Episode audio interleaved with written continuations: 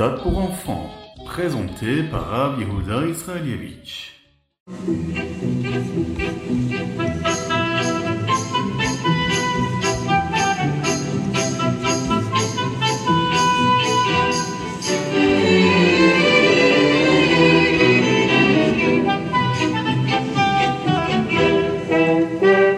Cette semaine, nous avons célébré un jour très spécial, le Chayeloul, et nous vivons tous les jours de cette semaine avec cette date si spéciale.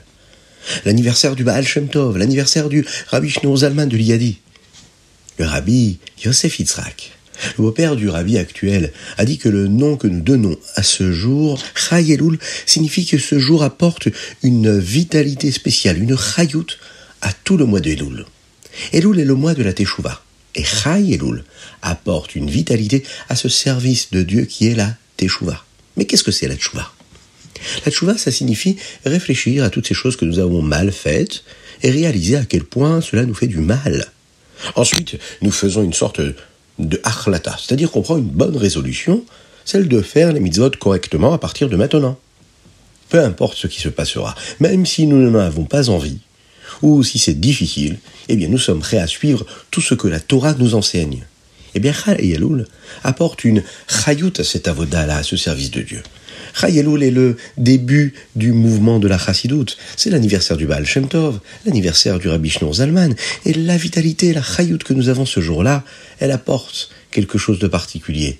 Ce que la chassidoute nous enseigne. Faire teshuva avec simcha, avec joie. Est-ce que vous êtes joyeux, vous? Ah, il faut se poser cette question-là. Est-ce qu'on est assez joyeux lorsqu'on fait les mitzvot, lorsqu'on fait la tfila, lorsqu'on étudie la Torah? Bien sûr, chaque mitzvah doit être faite avec simra. Et la tchouva, c'est une mitzvah d'Hachem. Donc, même si ça nous paraît bizarre d'être joyeux parce qu'on pense à toutes les erreurs qu'on a pu commettre, eh bien, les erreurs, c'est les erreurs. Il faut bien sûr regretter les erreurs, mais il faut le faire avec de la simra, avec de la joie. Ça, c'est très spécial. La tchouva comprend le fait de se sentir mal pour tout ce que nous avons fait de négatif on est peut-être contrarié d'avoir laissé le Yetzirara euh, faire son travail. Son travail, celui de nous tromper. Et nous pourrions même ressentir un peu de colère contre le Yetzirara. Nous euh, pouvons, hein, et nous devons même nous révolter contre lui. Il nous a fait faire de mauvaises choses. Il a fait en sorte que nous décidions de nous laisser aller. Et on veut vraiment prendre cette résolution-là de ne plus nous laisser piéger par ces mauvaises astuces. La chassidoute nous enseigne que même cette partie de la tchouva doit être faite avec la simcha, avec de la joie. Même si nous sommes contrariés contre le Yetzerara, eh bien nous savons que nous avons aussi un Yetzertov. Et ce Yetzertov, c'est ce qui nous permet de nous incliner vers le bon côté des choses. Une neshama, une âme. Nous savons que la neshama, c'est la chose principale qui a chez chacune et chacun d'entre nous. Et que lorsque nous faisons tchouva, eh bien notre neshama se rapproche à nouveau d'Hachem nous avons aussi le bitachon, la foi et la confiance en Dieu. Qu'Akadosh lui, va nous pardonner et que chaque juif fera finalement teshuva. Pensez à ce que la Chassidou nous enseigne sur la mitzvah de la teshuva, nous aide à faire chaque partie de cette teshuva avec un certain enthousiasme et de la simcha de la joie. C'est pourquoi Chayeloul apporte de la vitalité au mois d'Elul. Il donne de la force à ce mois d'Elul et bien sûr à cette teshuva que nous faisons. Pendant les douze derniers jours du mois d'Elul, nous l'avons dit, c'est tous les jours, Yom la Chodesh. Et là, la teshuva qu'on est en train de faire, c'est celle qui correspond au mois de Chodesh Kislev. On va voir ce qui a fonctionné ou non, on va se poser les bonnes questions, et on va prendre des bonnes résolutions afin que le mois de Kislev à venir soit encore meilleur. Le mois de Kislev, c'est un mois qui est rempli de Yamim Tovim, de jours de fête chassidiques. Et c'est le mois aussi où nous fêtons et nous célébrons la fête de Hanouka. Nous pouvons réfléchir à la manière dont nous avons utilisé ce temps pour approfondir notre apprentissage de la chassidoute. Est-ce qu'on a agi comme des vrais chassidim? Est-ce que nous avons fait miftaim comme il fallait, par exemple, à Hanouka Est-ce que nous avons essayé de rallumer la petite flamme juive, cette bougie qu'il y a dans le cœur de chaque juif que nous avons croisé? Est-ce qu'on a réussi à faire sourire un juif qui avait le visage moins souriant? Est-ce qu'on a réussi à réveiller son âme, à lui donner envie euh, de faire la tfila avec plus de kavana, à, faire les mitzvot comme il fallait, à allumer les bougies de Shabbat pour une femme ou une jeune fille, à, mettre les téphilines, à vouloir étudier la Torah avec passion? Est-ce qu'on a réussi à le faire? Est-ce qu'on a ravivé la flamme quand on allume les bougies de Hanouka?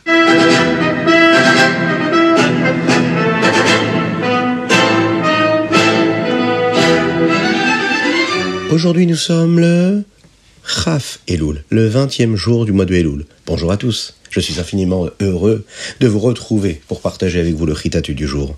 C'est un jour particulier, le 20e jour du mois d'Elul 5783, et nous sommes Shnatakel, l'année du rassemblement.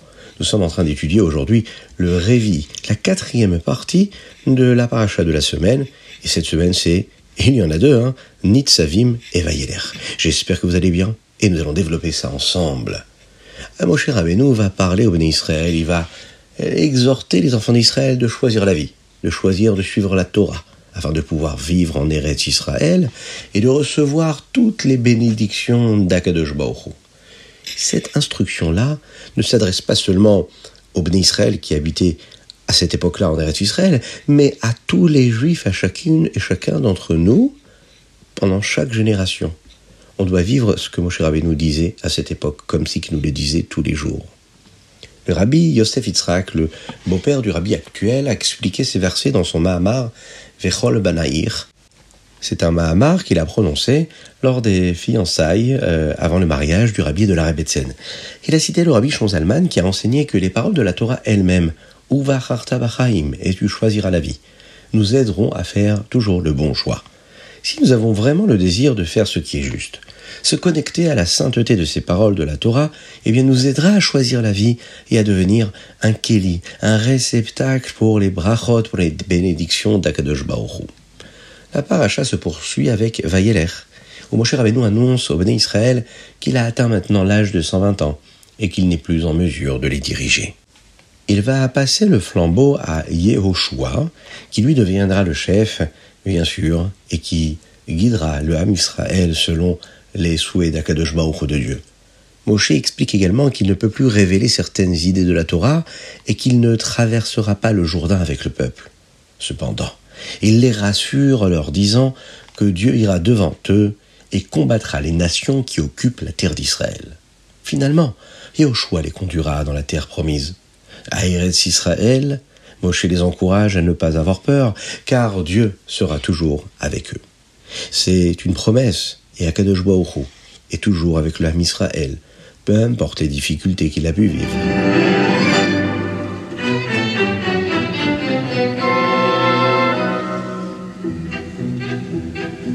Attention, n'oublions pas de mettre la tzedaka. Il faut mettre des petites pièces dans la tzedaka, parce que Mashiach arrivera si on met la tzedaka. Il ne faut surtout pas oublier de le faire et aussi de lire les Télim du jour. Aujourd'hui, dans les Télim que nous allons lire, à savoir le Tzadik Zayin, le Tzadik Ret, le Tzadik Tet, le Tzadik... Euh, non, plus de Tzadik, on passe au Kouf, au Kouf Aleph, au Kouf Bet, jusqu'au Kouf Gimel.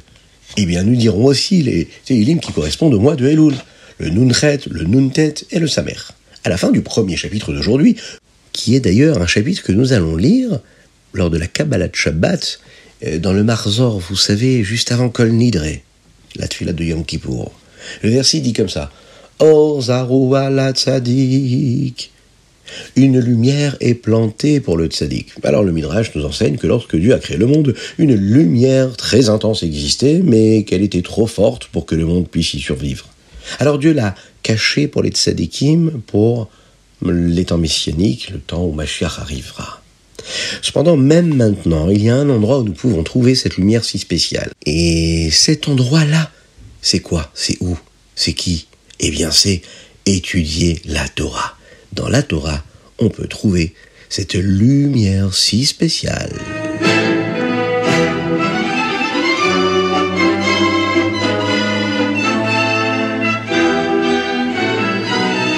Alors, avez-vous déjà pensé à envoyer votre dédicace, votre date d'anniversaire, afin que nous puissions vous la souhaiter et chanter Mazal Tov avec tous les enfants francophones du monde entier?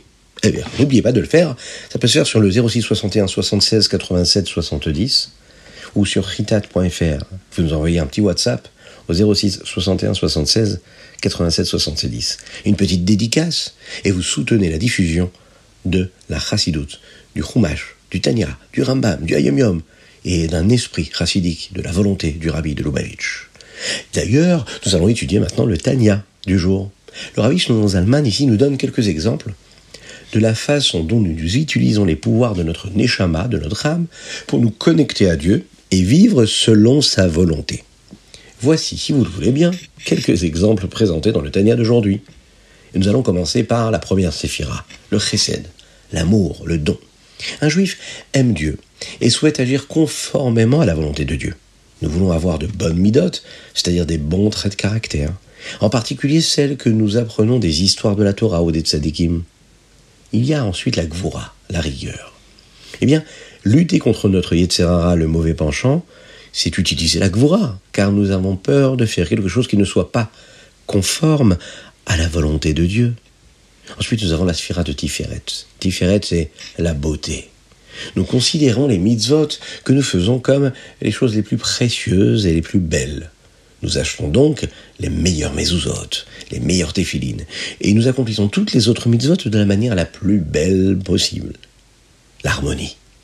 Netzar, c'est la victoire. Lorsque nous savons que quelque chose est juste, eh bien nous restons très forts et ne nous laissons rien nous faire changer d'avis ou nous faire agir de la mauvaise manière, celle qui serait l'inverse de la volonté de Dieu. Ensuite vient la sphira de Od. Od veut dire la reconnaissance, le remerciement. Eh bien, remercier Dieu pour toutes les bonnes choses qu'il a fait pour nous, et ne pas être un kafoïteva, quelqu'un d'ingrat. Il y a ensuite la sphira de Yesod. Yesod, c'est ce que nous appelons la connexion, l'attachement. Eh bien, avec un grand plaisir et une grande énergie à agir, comme un juif devrait avoir pour servir Dieu comme il faut. Ce qui nous amène à la dernière, et la plus grande, la plus belle, celle de Malchut. Non, elles sont toutes belles, elles sont toutes grandes. Elles ont toutes une, quelque chose de particulier. Si ce n'est que Malchut a cette capacité-là de connecter, de passer, de transmettre aux autres vertus, aux autres mondes qui vont suivre. Malchut, c'est accepter la soumission. Savoir que c'est Dieu qui est en charge euh, de tout. Et que nous devons faire ce qu'il veut, même si parfois on a l'impression de penser que les choses doivent être faites de manière différente. Ça, c'est ce que nous appelons le véritable bitoul. Mais en même temps, c'est ce qui s'appelle euh, la, la malchoute, la royauté. Cette véritable royauté, celle de permettre à Dieu d'être couronné et automatiquement de nous donner tout ce qu'un roi peut donner à ses sujets.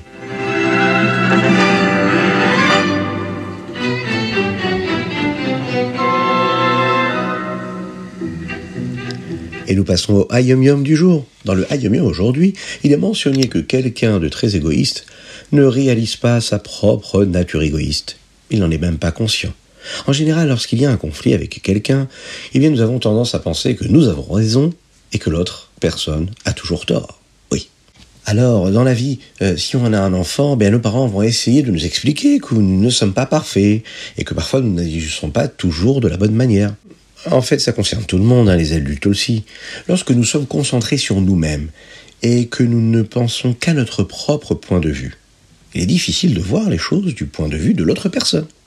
C'est pourquoi, pendant le mois des Louls, il est très important de faire le Cheshbon Nefesh, c'est-à-dire cet examen de conscience qui est sincère, pour reconnaître nos défauts, reconnaître nos erreurs, afin de pouvoir nous améliorer.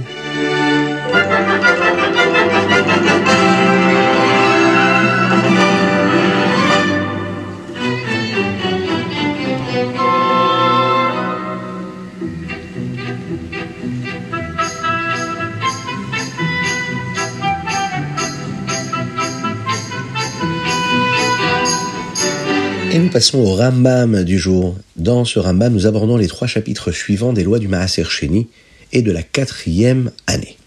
Dans le chapitre 5, ce chapitre traite de la possibilité d'être un podé Maaser Sheni, c'est-à-dire d'échanger des produits de Maaser Sheni contre de l'argent. En général, lorsque nous effectuons cette transaction, nous devons ajouter un cinquième supplémentaire de sa valeur. Toutefois, ce chapitre précise dans quelle situation ce cinquième supplément est requis et quand est-ce qu'il ne le sera pas. Dans le chapitre 6, nous découvrons ce qui se passe lorsque des produits du Maas Ercheni ou de l'argent, qui provenaient de leurs échanges et qui se seraient mélangés avec d'autres denrées alimentaires ou à de l'argent. Mais ce chapitre aborde diverses incertitudes, ce que nous appelons des sphécotes, des doutes, hein, des doutes qui sont liés au Maaser Sheni. Il y a une halakha très intéressante qui concerne une situation où un fils n'est pas sûr de l'emplacement du Maaser Sheni de son père qui est Niftar. Et eh bien même s'il retrouve de la nourriture à l'endroit correspondant à ce qu'il a vu en rêve, eh bien, n'est pas considéré comme du Maaser Sheni. La halacha ne considère pas les paroles prononcées dans les rêves comme des paroles contraignantes. Dans le chapitre 7, nous allons explorer les lois qui sont relatives aux objets acquis avec l'argent qui provenait de la récupération du Maaser Sheni.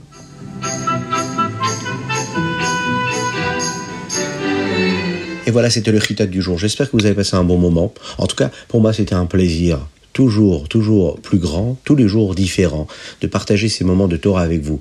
N'hésitez pas à vous-même, hein, le partager avec vos amis, avec vos connaissances. N'oubliez pas d'agir comme il faut, parce que ce mois des loups, il est particulier. On se rappelle que Hamelech Bassadeh, le roi, il est là, le roi, il est dans les champs, c'est-à-dire qu'il est près de nous. Il est près de nous, il nous écoute, il est juste là pour nous pardonner, pour nous écouter, pour euh, vraiment, vraiment, avec toute l'empathie qui est nécessaire pour chacune et chacun d'entre nous on doit vraiment prendre du temps pour faire le bilan et demander à Akadosh Baruch de pardonner toutes nos fautes et prendre des bonnes décisions.